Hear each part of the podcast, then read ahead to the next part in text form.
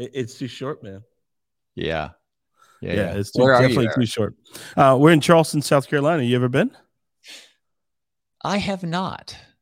Oh, Blair. I mean, we were uh, for like 10 years in a row, one of the top cities in the country. You got to come is here. Where are you? Is it a better city than Greenville? Greenville's nice. I can't say anything yeah. bad about Greenville because there's two people in the room right now that are from Greenville. And if I say anything negative about Greenville, they'll probably cut the lines to the podcast, Blair. So I can't say anything. Right, where where, where are you? I'm in British Columbia, Canada. I'm in a remote mountain village in the middle of nowhere, a short 11 hour drive from Vancouver. Oh man, I got a buddy, uh, Cameron Herold. Do you know Cameron? Oh yeah, yeah, he's out that way. Who's Cameron? oh, awesome! They're gonna just make sure our sound and everything else is right, and you know, yeah. to be respectful of time, we'll start promptly.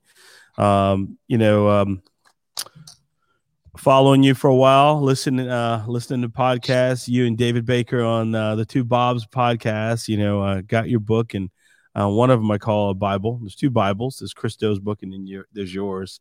Yeah, yeah. Um, so uh, a couple of things like I referred to you as the professor of pricing. I'll take it. All right, I'm gonna I'm gonna put that out there. The professor of pricing. Um, so guys, y'all tell me when, and uh, we'll count down Blair, and then we'll get right into it. Uh, I'll I'll start off and just kind of say a couple things, and I want I don't want to botch your bio, uh, and then I'll give you an opportunity to introduce yourself. Is that fair? Sure. All right. So we're going to go live in three, two.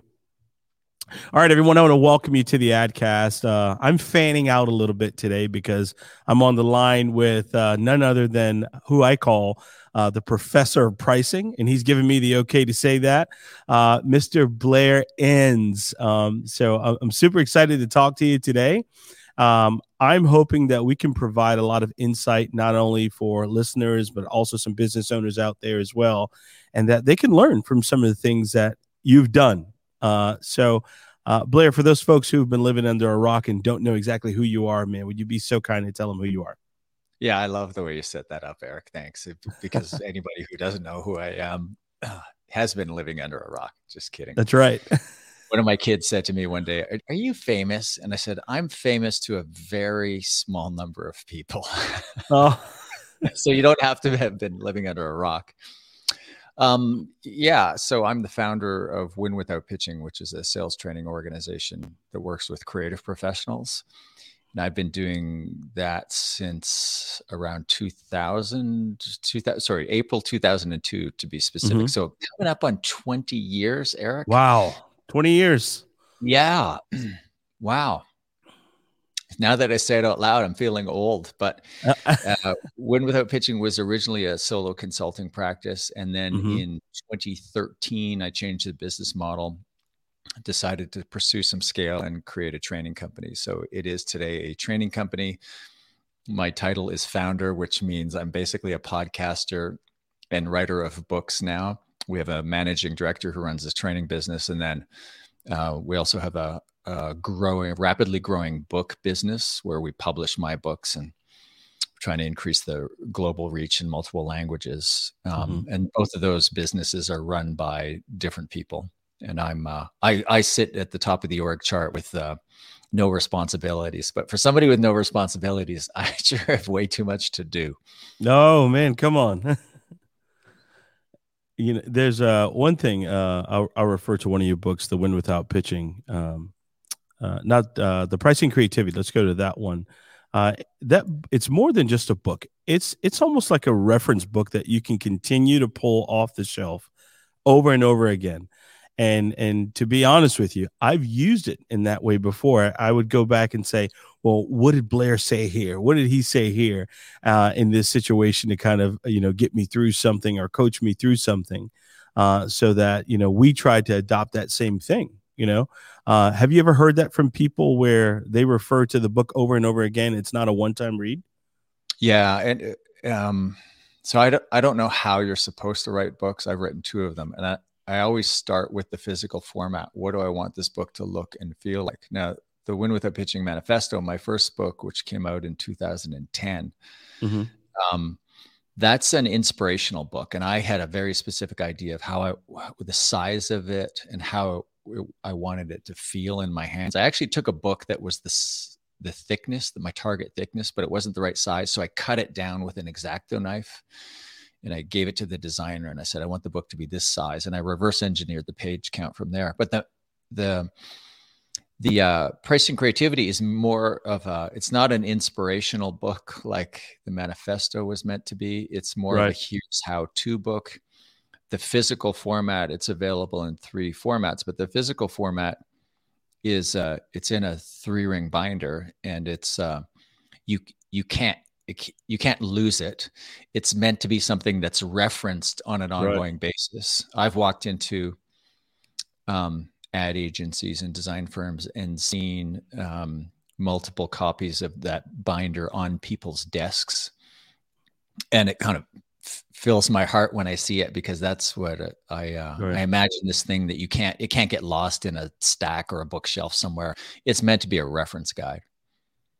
One of the lines, you know, I'll jump around a little bit, but one of the lines I remember from Win Without Pitching Manifesto, uh, and I and I remember like I was doing a walk and I was listening to the book, and I heard this one line, and I had to go back again. I was like, well, what did he say right here? And it was, it said, uh, we have a duty and a responsibility to our company to earn a profit for our employees and for our families. I was like, man, that is really deep. So I, I could not. I would love to know what was going through your head when you wrote that line so uh, when I wrote that book, I imagined one designer, a target audience of one. And you know, there are times when in my mind he or she they were self-employed and there are times when they were running a small firm. But when I when I think of the creative person who starts a creative business, uh, they do so because they feel like they were put on this earth to create right? So they build a business around their strength. And then there are certain responsibilities that come with owning a business. One of them is the requirement to sell. So you have to be brave, stand up in your most vulnerable moment and try to make an appeal of some kind. Mm-hmm. Um, and in that situation, I know creatives are often uncomfortable talking about money. And there's a sense of, there can be a sense of, you know, I do it for the art. The money is just something that I need to live I think that's a little lie we kind of tell, tell ourselves. And there's a sense that if I, and I, I address this more in my most recent book, Pricing Creativity, the sense that, oh, if I charge a lot of money, if I have a dollar, that means that somebody else is without a dollar.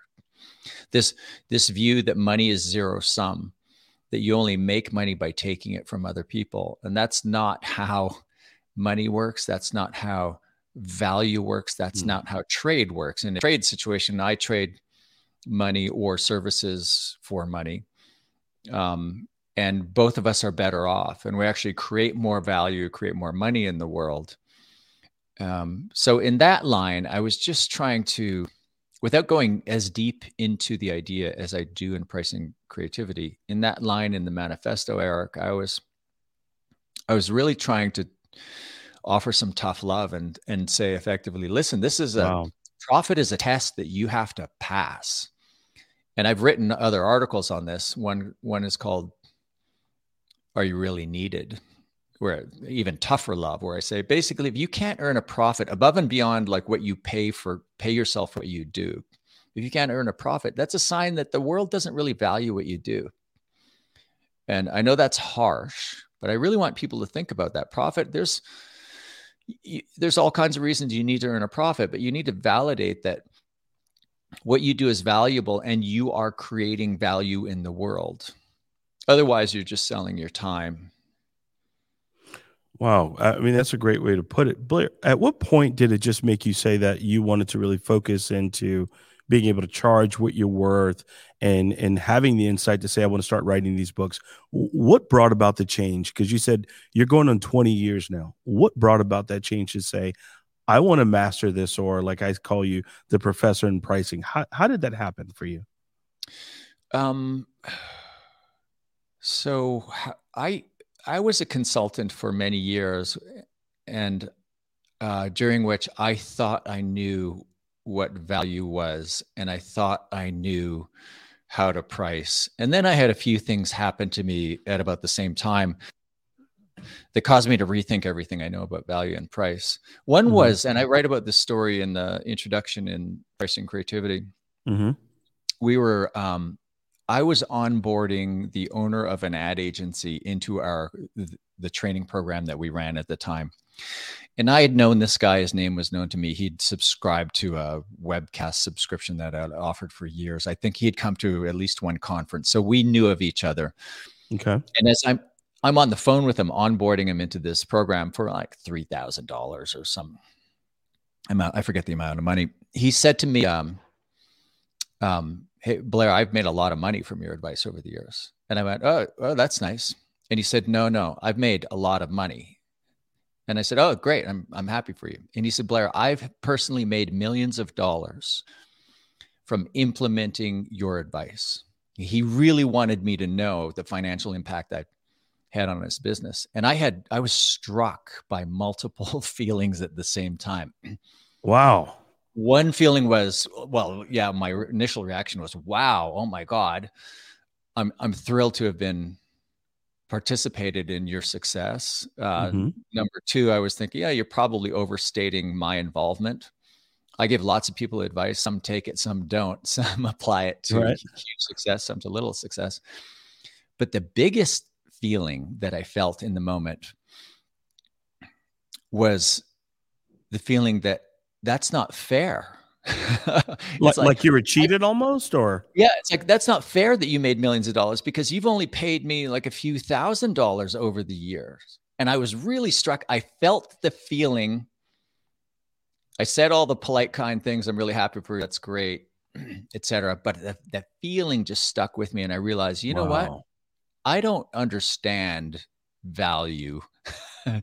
I don't understand. I need to, I need to price in a way that help, helps me capture more of this value. I thought I ordered three books on pricing. I thought I'll read some books on pricing. I'll learn everything there is to know about pricing. And the mm-hmm. first book was a throwaway. There's, I won't mention it. There's one good idea in it that I no longer use. The second book was Ron Baker's book, uh, Pricing on Purpose. And in the at the end of the first chapter, he had me hooked. He I realized this is a this is a vast field. It's as vast and as deep as the entire field of human judgment and decision making.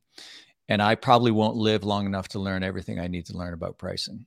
But I tried. I've since read the canon of literature, I, dozens of books. Um, but that was a big impetus. And also, I also want to give a shout out to Tim Williams because who's a, when you say the professor of pricing, I think, yeah, mm-hmm.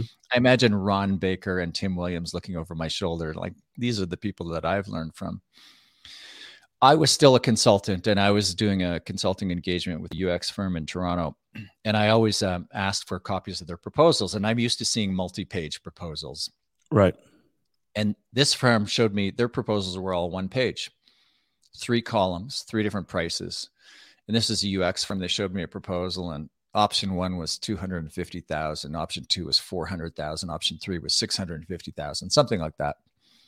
And I said, This is it. This is your entire proposal. And they said, Yeah. I said, Does the client ask you like where you got these big round numbers from? No. Wh- which option did they choose? Uh, they chose the middle one, but they wanted a couple things from the expensive one, so we agreed at like 475 or something. Big round numbers. They just and I said, "Where did you learn to do this?" Wow. And they said, "Tim Williams." And Tim Williams is a, a, protege of Ron Baker. Ron has written a lot on pricing, and Tim has applied that pricing to the advertising world. So that happened about the same time, a little bit before I was onboarding this mm-hmm. client into our training program. We said, I've made millions of dollars from your advice. So those two things happened simultaneously. I realized, okay, I, there are you're cheating yourself. I don't know about pricing, so I endeavor right. to learn. Well, you know, you also brought up inside pricing creativity. And then if you think about like the three column approach, and like you said, don't go any more than four columns.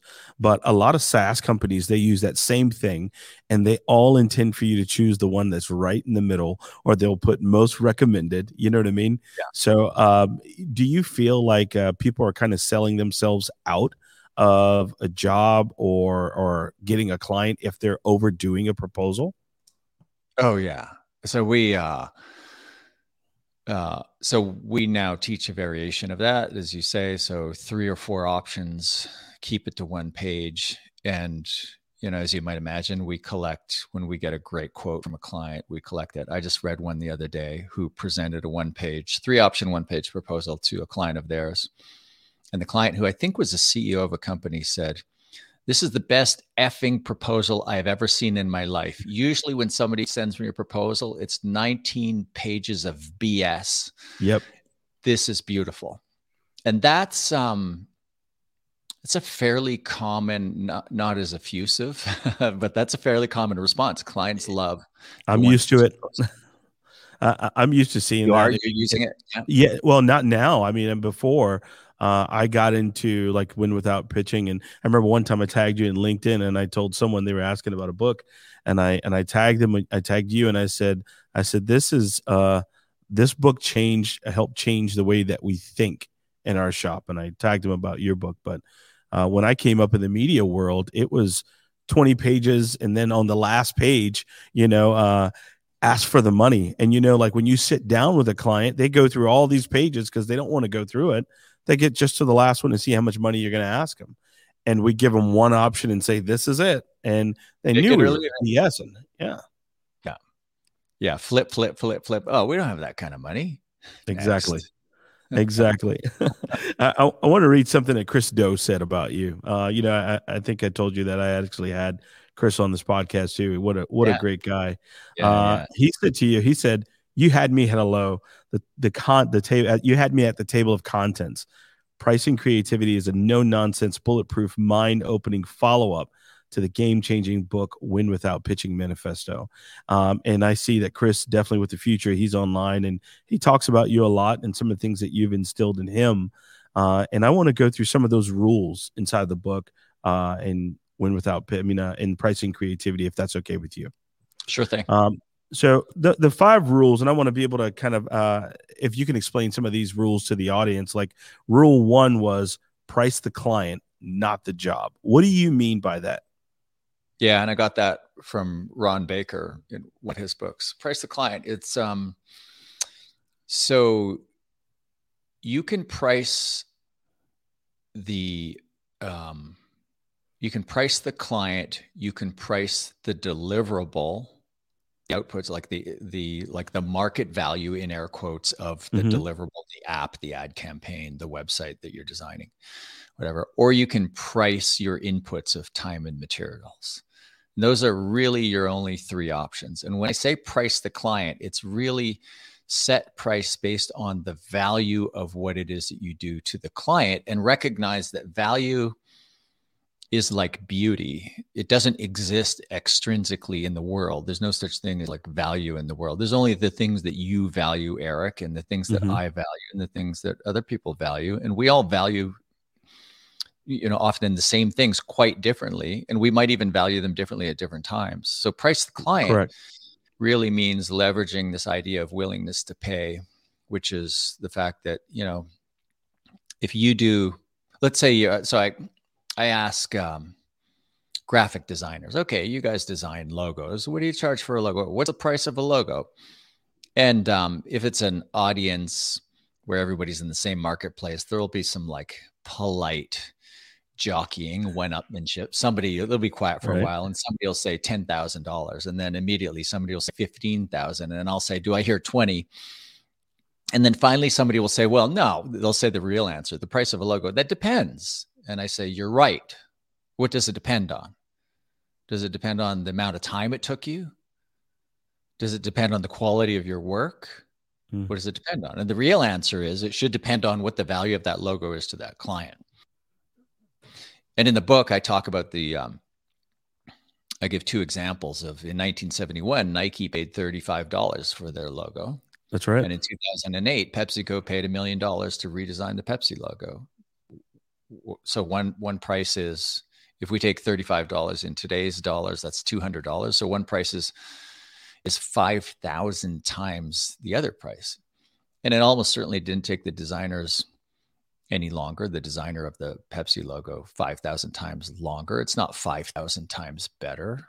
Mm-hmm. so what's going on here? What's going on is the a logo to pepsi a multi-billion dollar corporation is is worth more than a logo to Nike in the early days, and certainly right, the early days of Nike. Yeah. Well, I, I mean, how? Let's just say, like, how would you recommend that? You know, that designer that you're talking about. How do you recommend that they show the value or teach the value of what they do? It's more about uncovering the value. It's more about being a good questioner about asking, all right, well, so what do we want to accomplish here? What what are the measurables? What are the things that we'll measure to prove that you've accomplished your vision, your goals? Mm-hmm. What's the value of hitting these metrics? And then the next step is what if I could help you do this, what would you be willing to pay? And those are I've just outlined the four steps in a value conversation. If you want to price mm-hmm. based on value in a in an ad agency or creative firm, you have to learn to master the value conversation. You have to learn to uncover the value that might be created.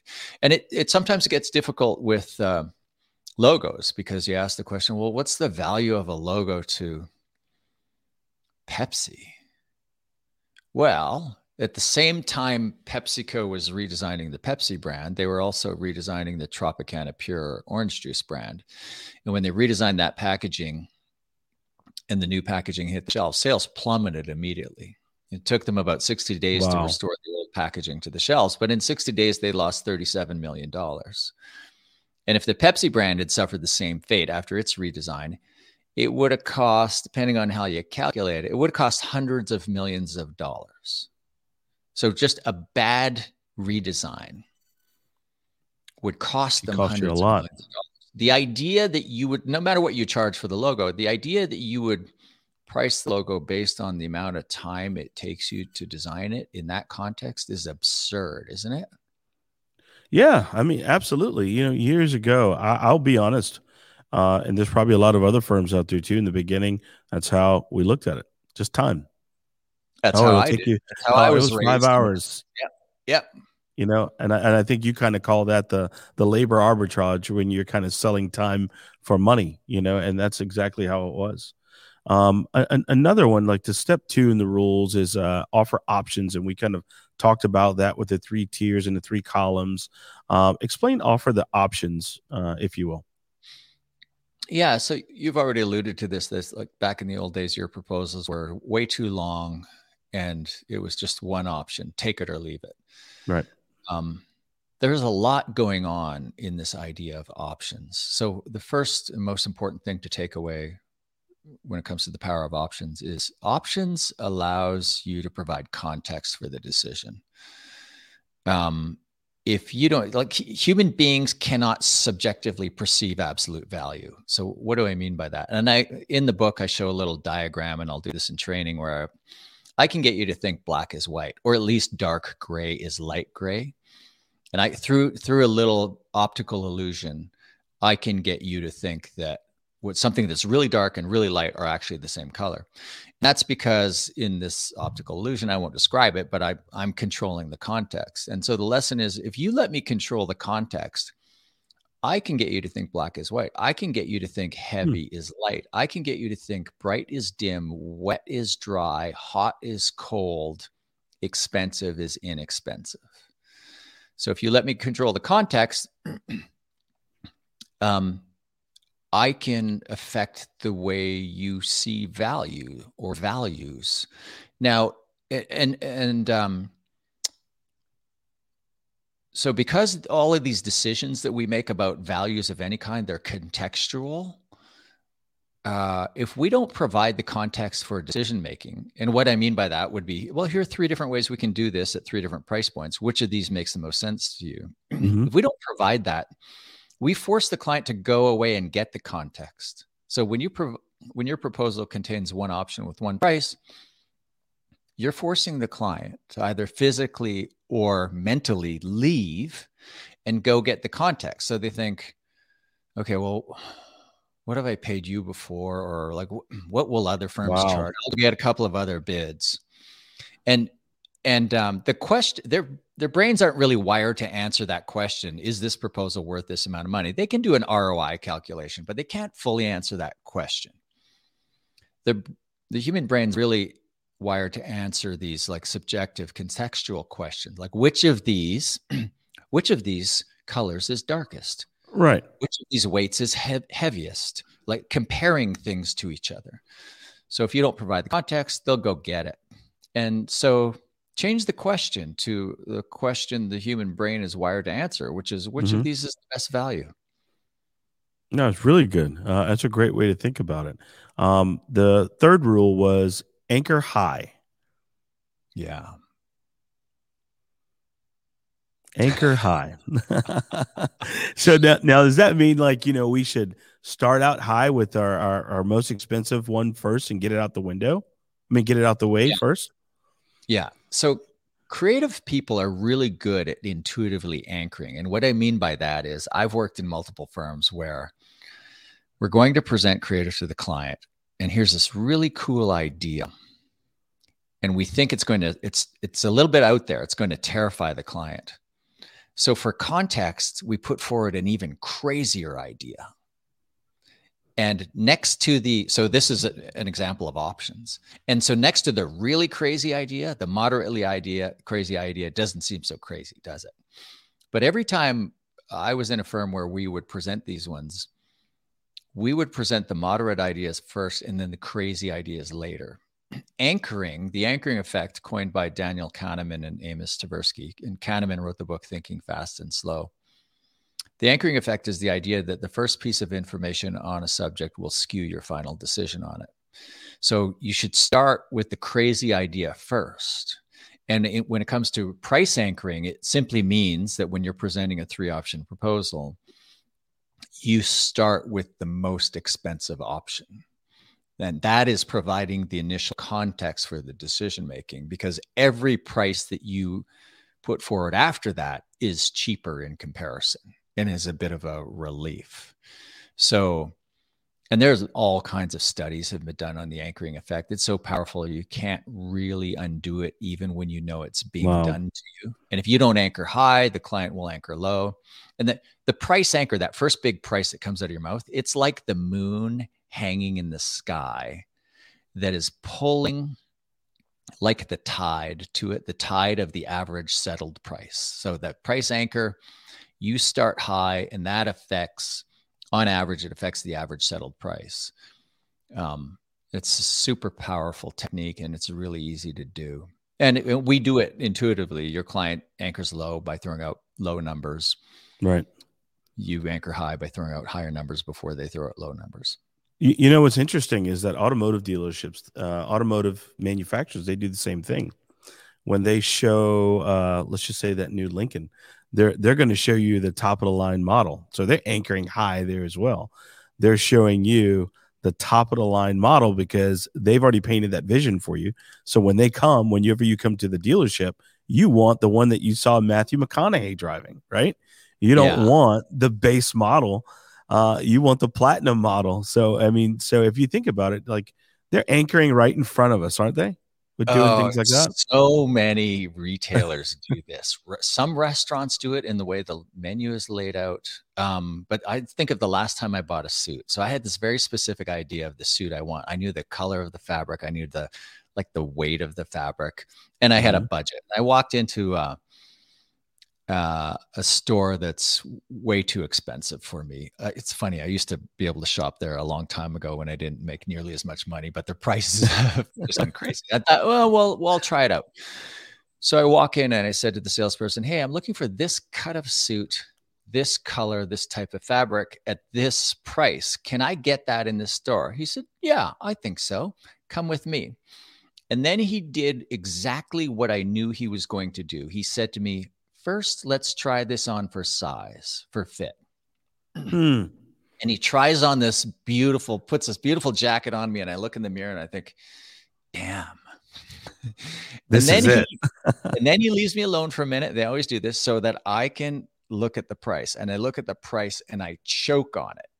And when he comes, it's multiples of my budget. But he's already said, no, we're just trying it on for size. And he comes back and I said, I know what you're doing. I've written a whole book about this. And he Oh, laughs. he was working you. He was working you. He was trying he to. He said, Okay, come on, let's go find something closer to your budget. And then he puts on another suit and it's like, okay, yeah, damn, still looking good. And I look at it, and it's only two and a half times my budget. I'm thinking, okay, yeah, this is this is better. I'm at two and a half times my budget. and so I'm looking at the suit in the mirror and I'm already thinking, oh, it's way cheaper than that first one. That's now the reference point. It's not my budget. The reference point is the anchor, the price of the one that he put on me. So mm-hmm. I've already moved from my budget. And this one's expensive, but it's only two and a half times my budget. So I'm I'm looking in the mirror and I'm wearing running shoes. And he said, uh, Do you want me to go get some dress shoes that'll go with that suit? And I said, Yeah, sure. So I tell him my wow. size and he comes back with these beautiful shoes. I put them on and I go, Damn. I said, How much for the shoes? He said, They're $1,100. I said, Are these the most expensive shoes in my size that go with this suit? And he smiled and he said, Yes. And I said, Yeah, good work. I said, I'm not taking the shoes, but I'll take the suit. so, oh, man. goods retailers do it all day long, car dealers do it. So many people do this. Wow. And, and the next one you says uh, you say is uh, uh, say the price before you show the price. Yeah. Yeah, and so this doesn't come from the world of pricing. This comes from the world of selling. Basically, you can't over. It's really hard to overcome an objection that you don't hear voiced. So let's not let's quit hiding behind paper. And instead of showing the client a price on paper, we need to be talking price early. So I have our clients talk price in the value conversation actually set i i modeled for you the four steps in the value conversation mm-hmm um, desired future state metrics, uh, value, and then pricing guidance. And that fourth step is something that I've added because I, I really believe that we we need to be talking price early and often. And we need to get in rough terms, even orders of magnitude, we need to be talking price in the value conversation. Then we come back with a proposal. And a really big price, if we've handled the value conversation properly, they've already heard it. They've already heard it in the value conversation they're going to hear it again in the closing conversation when I share the proposal, but I'll always make sure the words come out of my mouth before I show them visually. Because if there's a reaction. I want to know about it. Right. I want to see it. I want to say the words and and uh, see the reaction in their eyes or hear it in their voice. It's almost like if you go to purchase a home, uh, they want to see the pre-approval letter to see what you're approved for. They want to talk that price before they take you around to these houses that you're not qualified to buy or you yeah, don't want to yeah, buy yeah. it. You don't want to see the number, right? Yeah, it's a qualifying step. I think we, we also we we just have a tendency to uh, we as human beings and when we're in sales roles to hide behind paper a little bit and just well let's let's write the price on a piece of paper and slide it across the table or send it in an email. I agree. Um, and we need to be having these conversations. We need to own you know so i'm trying to help creatives charge more for what they do and it's not but a big part of that equation is i want them to step up and be more focused on value creation rather than selling deliverables or selling time arbitraging time. So moving to value based pricing where you do price the client where you do charge more it's not it usually isn't just charging more for the same thing. It's it's you getting paid to create value and you understanding this and the client understanding this. In, in fact, your three option proposal might option the cheap option might be, well, here, we'll sell you some time. Well, am I going to get the deliverable in that amount of time? I don't know. You take the risk. Or if you if you want some price certainty, we'll sell you the deliverable, the app, the website, the campaign, etc. Or if you'd rather we work with you and do basically whatever's required to get the outcomes that you're looking for, you can pay us based on value creation. And that number will be a whole lot bigger. And so you could put those three options in front of a client and say, hey, there's three different ways we can work together at three different price points. It really depends on what you want to buy. You want to buy time and hope that it comes when we work fast and it comes in cheap, mm-hmm. or you take all the risk. Great. If you want to incentivize us, if you want to pay us to create value, then you're going to pay us a lot more, but there's a higher degree of certainty that you'll get the outcome that you're looking for. Or you can pay us for the deliverable itself, which is usually a function of time with some extra margin built in.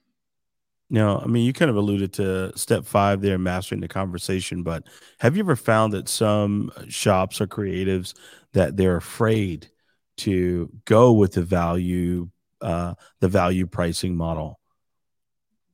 Yes. First thing I'll say is not in a creative firm, not every client or every engagement is ripe for value based pricing. Mm-hmm. I think you need to pick your spots. Look for those opportunities where you have a chance for extraordinary value creation. And it's a more entrepreneurial client who's willing to pay you for value creation. Like some of the mm-hmm. largest companies in the world where you have to go through procurement departments, they're not interested in value creation. The people buying yeah. your services, they're just like checking a thing off a list. I need to hire an agency to do X, especially if procurement's involved. They're interested in minimizing the downside. So, you know, look, pick your spots to value price. And then, you know, when you do propose to get paid based on value, understand that it's a different relationship. The client needs to be clear about what they're buying. Um, and you need to be comfortable with it. And it takes, uh, I feel like I'm in the deprogramming business, Eric, on multiple fronts. You must have learned what you've learned, right? Yeah, it takes some letting go of some old baggage and some old ideas.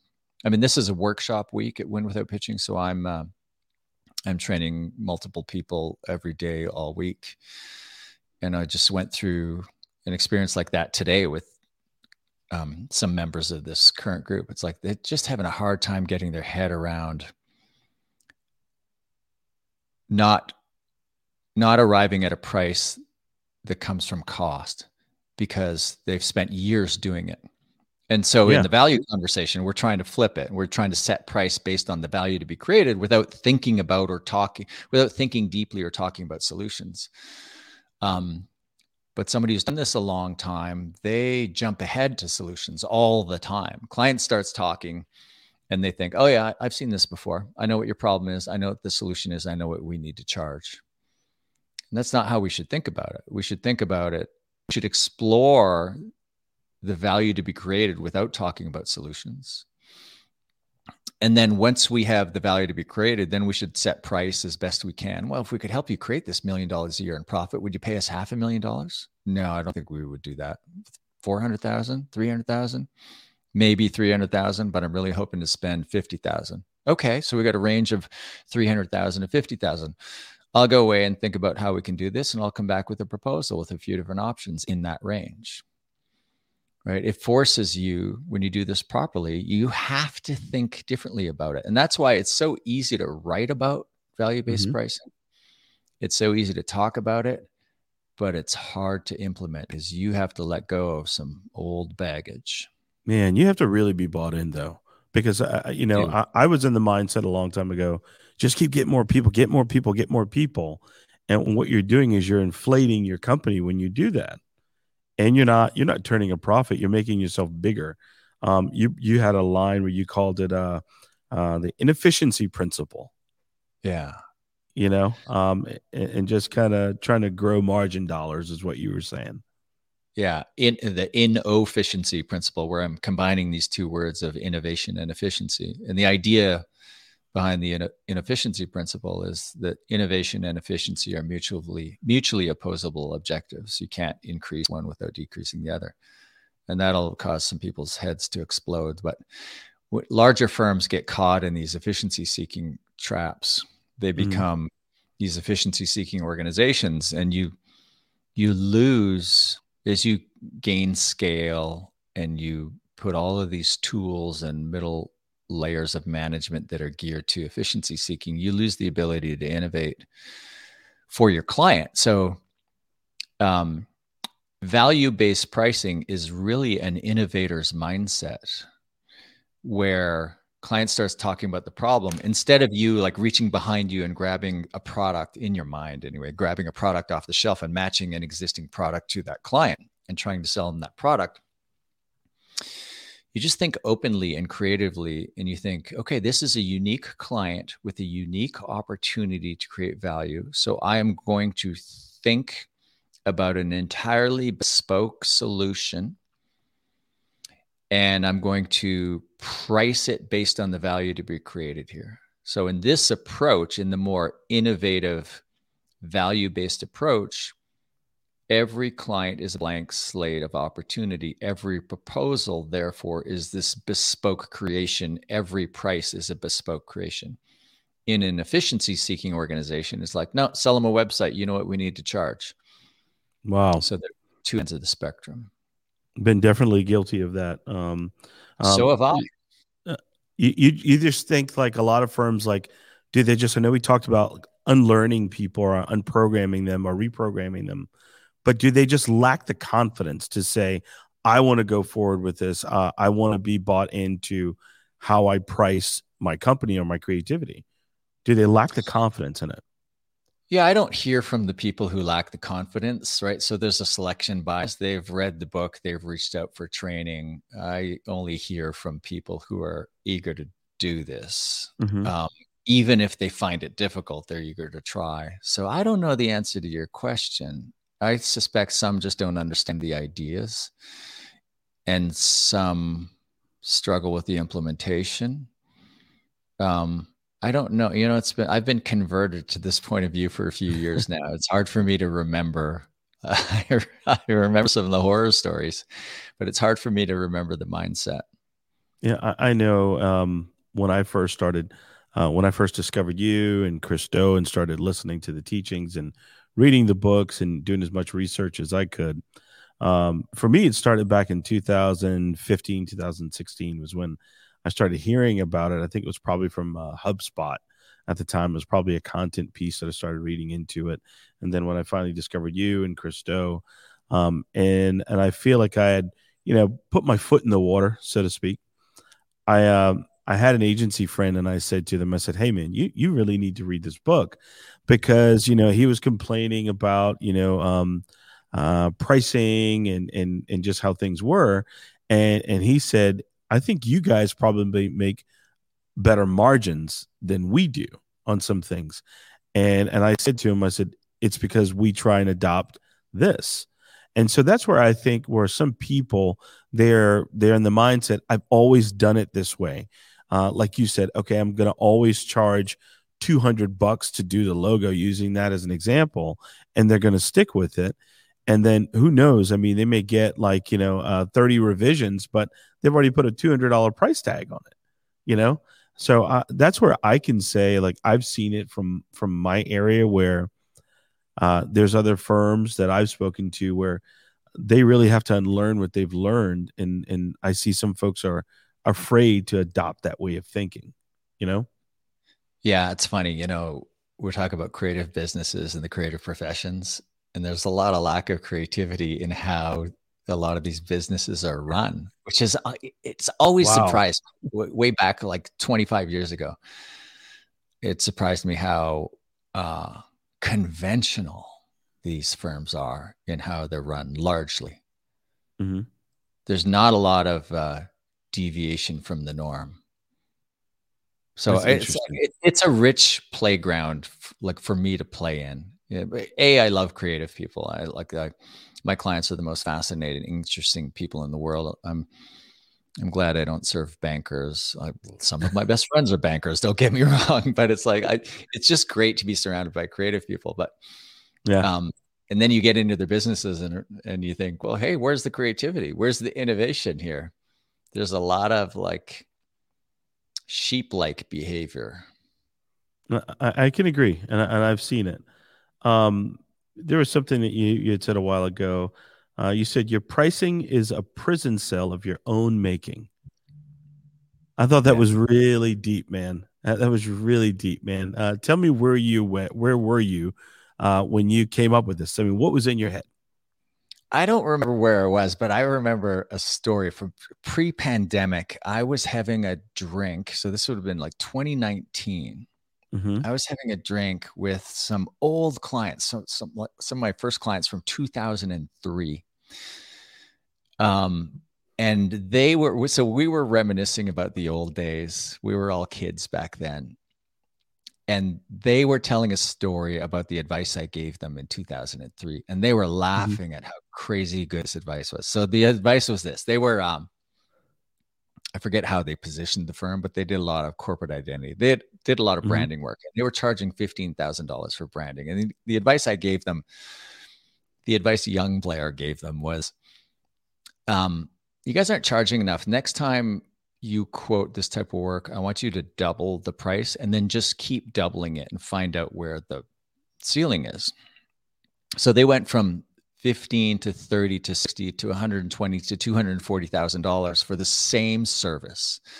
Nothing changed other than the price and they went from 15 to 240,000 dollars. So in 2019, 16 years later, wow. they're telling the story and laughing about it and I'm thinking, "Oh, that's bad advice." I mean, it's it's not horrible advice.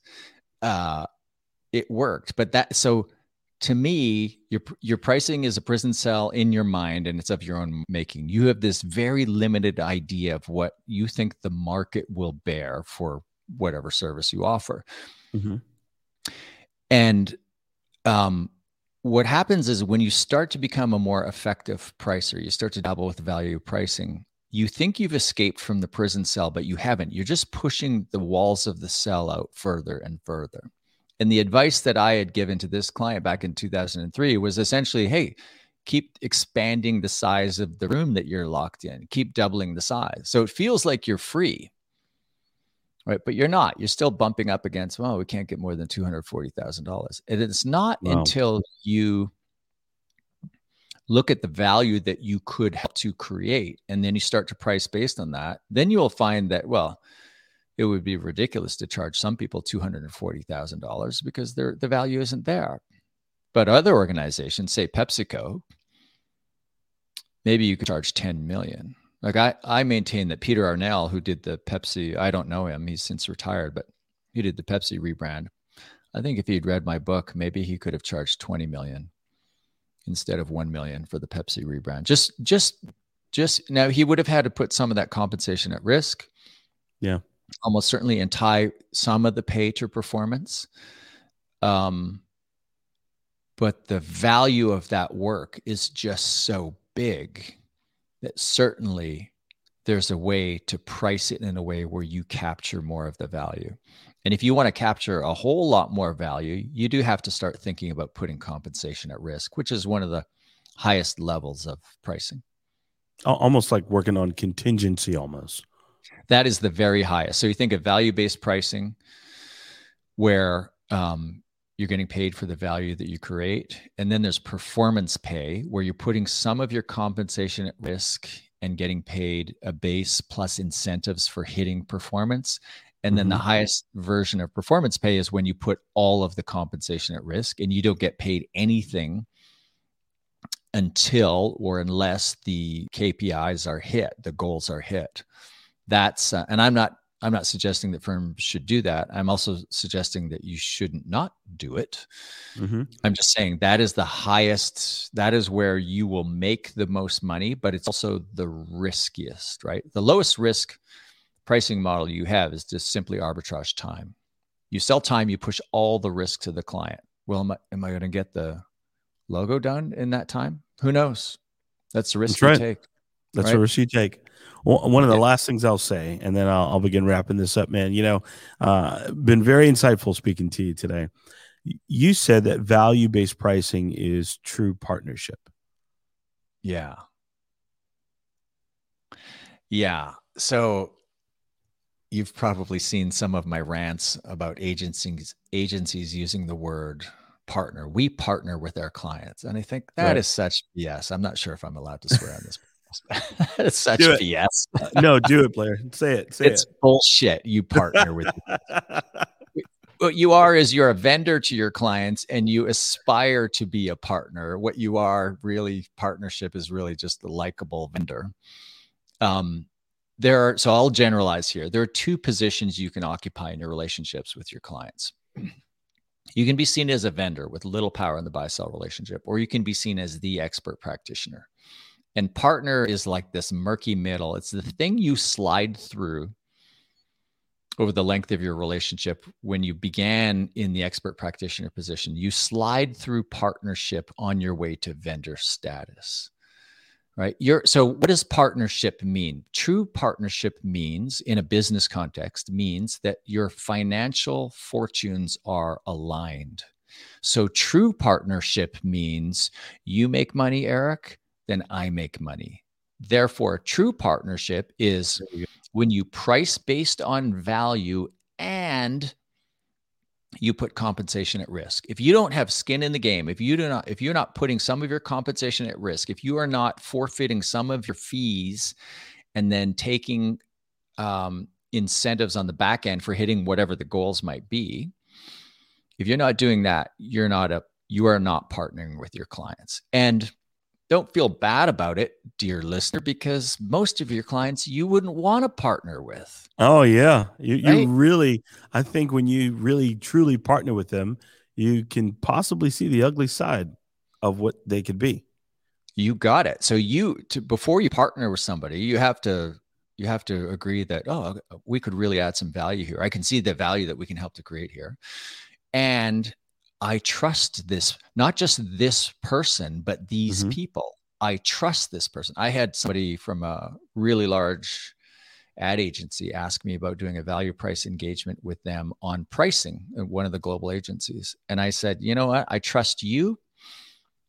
I maybe trust your new boss, but I don't know the global CEO. And there are in the holding company, there are probably 20 people who have the ability wow. to come in and look at this and say, no, we're not going to share that information. No, change this so they don't earn their incentives, etc. Um, so you have to you have to trust your client partner. Now, if there's a procurement department, my advice to you is don't trust them. right? You probably don't. Uh, yeah. No, no, it's true. It's funny. It's funny you say that because it's uh, I, I've never been a fan of RFPs uh, because, like you said, they're just looking for someone to do the best work possible at the cheapest prices possible, and and ten times out of ten is not us. So I don't. I, I'd rather not even respond. Yeah, often that's the case, and sometimes you can just derail an RFP um, because the client's doing it because they don't know how else to go about hiring a firm like yours, and you can view that as an opportunity to step to step up and change the way that you're going to decide whether or not you're going to work together. That's fair. That's fair. Blair, I, I really enjoyed this, man. I hope we can stay in touch. Um, and I, I'm going to make sure we in the in the final edits of this that we put some nice applause here for you in the end uh, for having you on the show, man. So I would definitely want to Make thank my you. applause bigger than Chris's, okay? Oh, did you hear his? no, I didn't. So, I should listen to um, I want you to do uh, go ahead and tell our listeners exactly how to find you. Um, uh, give them give them your contact info. I want them to be able to get in touch with you. I think that would be very helpful. Yeah, you'll never find me. I'm in a remote village in a mountainous part of Canada, but you can find the electronic, the digital version of me online at winwithoutpitching.com. I'm Blair Enns on most social media. And also, uh, Blair's actually part of a podcast as well. Oh yeah, thanks. Yeah. I do a podcast. It's called Two Bobs, the number two B O B S conversations on the art of creative entrepreneurship that I do with my good friend and co-host David C. Baker. Yeah, I, I enjoy the the banter between you two. It's it's it's pretty it's pretty hilarious, man. And and at the end of the day, sometimes I forget I'm listening about a business conversation. You so, know, I have the uh, same reaction. I listen to my own podcast and I laugh and laugh. To me, it's a comedy show, and then my family will say, "Oh, you're listening to yourself again, are you?" yeah. Are you guys recording together? are you both remote when you do it? We're remote. Yeah. Oh, we've well, only, you do we've very recorded well. a small number together. Yeah.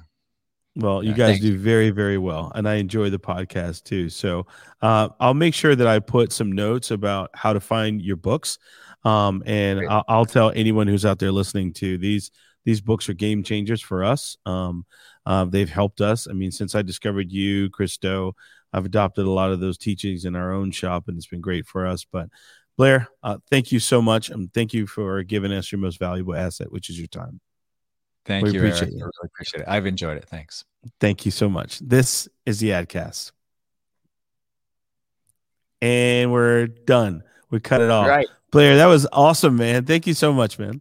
Uh, I, I did really enjoy it. Thank you. That was a ton of fun. Thanks for persisting. Like I, uh, uh, I was just like, it's really hard for me to say no to everything I have to say no to, so I can focus on writing my next book. Um, yeah you got through. what is the next one? Uh, you got through, Eric, but you got through. oh, I don't know what it was. It, it was uh, the law of magnetism, which you're yeah, always what you attract, it. man. You know, yeah, that's what it is. Uh, what's the next book's going to be about? What's that going to be about? I can't tell you. Damn it, Damn it Blair. It's going to have an exclusive here. Um, yeah, I, I think a lot of people are interested in the why. You know, the why, the why. they should do it. They're interested in the why because they hear it. Like even me, like when I first heard about uh, you know, pricing creativity, not not just pricing creativity, but value based pricing. The first thing I did was go online and see, hey, can I find a value pricing template? Can I do this? Can I do that? And truthfully, a lot of people just don't know. They want to know the why. Why do I need to do it? What can it do for me? And what I see now are, uh, you know, years ago, 10, 15 years ago when I started this, it was uh, people would have, uh, it was the huge agencies that got all the big business. Now it's it's shops of you know less than 20 people that can do great great work that these people are finding out now. You know what i mean? It's a better world that way isn't it? Like they, all these it's small specialist firms they can they can chip off big pieces of lucrative pieces of business. Yeah. yeah and the big generalists are really struggling. It's it's really like i grew up in the ad agency world and uh it's really uh my world now is not big ad agency and every once in a while i'll have a conversation with somebody in that space or who serves that space and i just re- i realize that has not changed. Their problems are getting more difficult. Wow. But most of the firms that were, i said to one of my team members the other day okay we need to cut together a video of we got 20 people in a training class. Let's get two or three training classes like 60 people and the like mm-hmm 10 seconds that everybody does to introduce their firm. We specialize in like machine learning for uh, employee retention. I'm just making that up. That's not a real thing, but like right. a lot of machine learning, artificial intelligence, a lot of like really cool tech stuff. And it's like, wow, these are not, they're so far from ad agencies. Mm. It's crazy. They're so highly specialized. It's just, and if you just if you just rapid fire put all these cuts of these claims together, you'd just be blown away by the how different these businesses are from each other. It is something though. I mean, I uh, I see a lot of shops. Uh, you know, we started what ten years. Uh, we just had a birthday, eleven years old. But hey, when we congrats. started, uh, thank you, man. I think we made it this far. We're good. yeah. Um, and that's a lot. You know, when, when I started, I remember there was one agency here in our city you're talking 70, 80 people um, at the time, which was considered a good size agency. That's a that's a hell of a payroll. And within, I would say the within the last what three years from now, uh, they were less than 13 people. So, wow. uh, what does that tell you? Uh, you know, they were very, very traditional. They were very traditional in everything they did, how they bought media, their approach, uh, no process. It was more of, uh, you know, old school. It was very old school. This is what we do. Here's our rate card, you know, that kind of thing. And and they've since had to change now. But uh, and I and I ask you that question really if you run across people that just don't have the confidence because I think some people are just afraid. That's it's it's very it's different for someone who's learned how to make a dollar a certain way and then you tell them, "Hey, I want you to learn how to make five dollars this way," they they are distrusting, you know. But first yeah. and foremost, they don't trust themselves, and that's why I said I think the why is very important for people too. I'm looking through the manifesto here. Uh, there's a section in here, like I wrote it 11 years ago or 12 years ago, called "The One Who Eddied Out," where uh, basically, and I remember the guy, he was an early client of mine, thinking about him, who um, he, by eddying out, he basically he suffered the from success early on and for a long period of time when you could be a generalist. And then the market started to fragment and change, and go- internet search comes along, and now you can find a specialist. You don't have to put up with a generalist, and the market's evolving. Yep. And I remember watching him like success was like passing him by and he didn't he didn't understand why. And it was like he would blame the market or something else. And it was just like and so in the in the book I talk about him like bobbing in the eddy in the on the side, like as everybody goes past him, like wondering what happened. Right. And it's early success from the old model. I saw a lot of, I have seen a lot of generalist firms that were like regional success stories, 70 people, etc., in all the major markets, 20 mm-hmm. years of we are the hot local shop. And right. then the recession comes along, they're out. They're the first ones who get whacked because the business has been diminishing, diminishing, diminishing. Things are changing and they're not changing with them. So it's this like press, pulse, pressure, ongoing pressure from not changing as things change, and then a pulse, like a, an, a recession or a pandemic. Who gets Boom. whacked? It's these generalists that were they were household names in in our local markets for years, and it was like, and they didn't change, and they were the the OGs, and then bang, yep. gone. Re- relied on uh, what we called uh, the agency of record agreement. You know, yeah, you remember that? Um, yeah. and, and the, the agency, the yeah, the agency of record means nothing now because yeah. you'll have uh, a large client, they'll have three or four agencies, and yeah. you better, and if you want to survive, you better play nice in the sandbox. You know yeah, what I mean? Approved vendors, um, all you know, yeah, yeah, yeah. Everything's competitive. Yeah, man. Uh, well, I can't wait until the new book comes out. Um, this episode will be out within two weeks. Uh, I'll give you first look. Um, we actually no got your head. Just air it. um, it's live. Uh, we're gonna do the clip where you say, "Hey, can I say bullshit?" and then we're gonna air that clip over and over and oh, over. Oh, that's again. great! Yeah, yeah, yeah. that's the editor in you, right? It's like, oh, I'm gonna use that.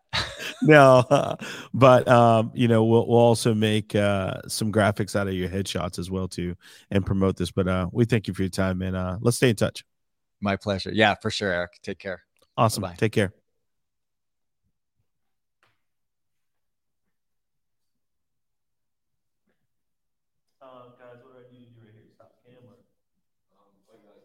Oh, you got to do it over there? That was a great episode.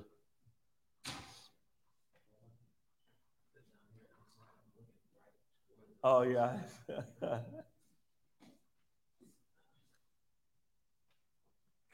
you hear?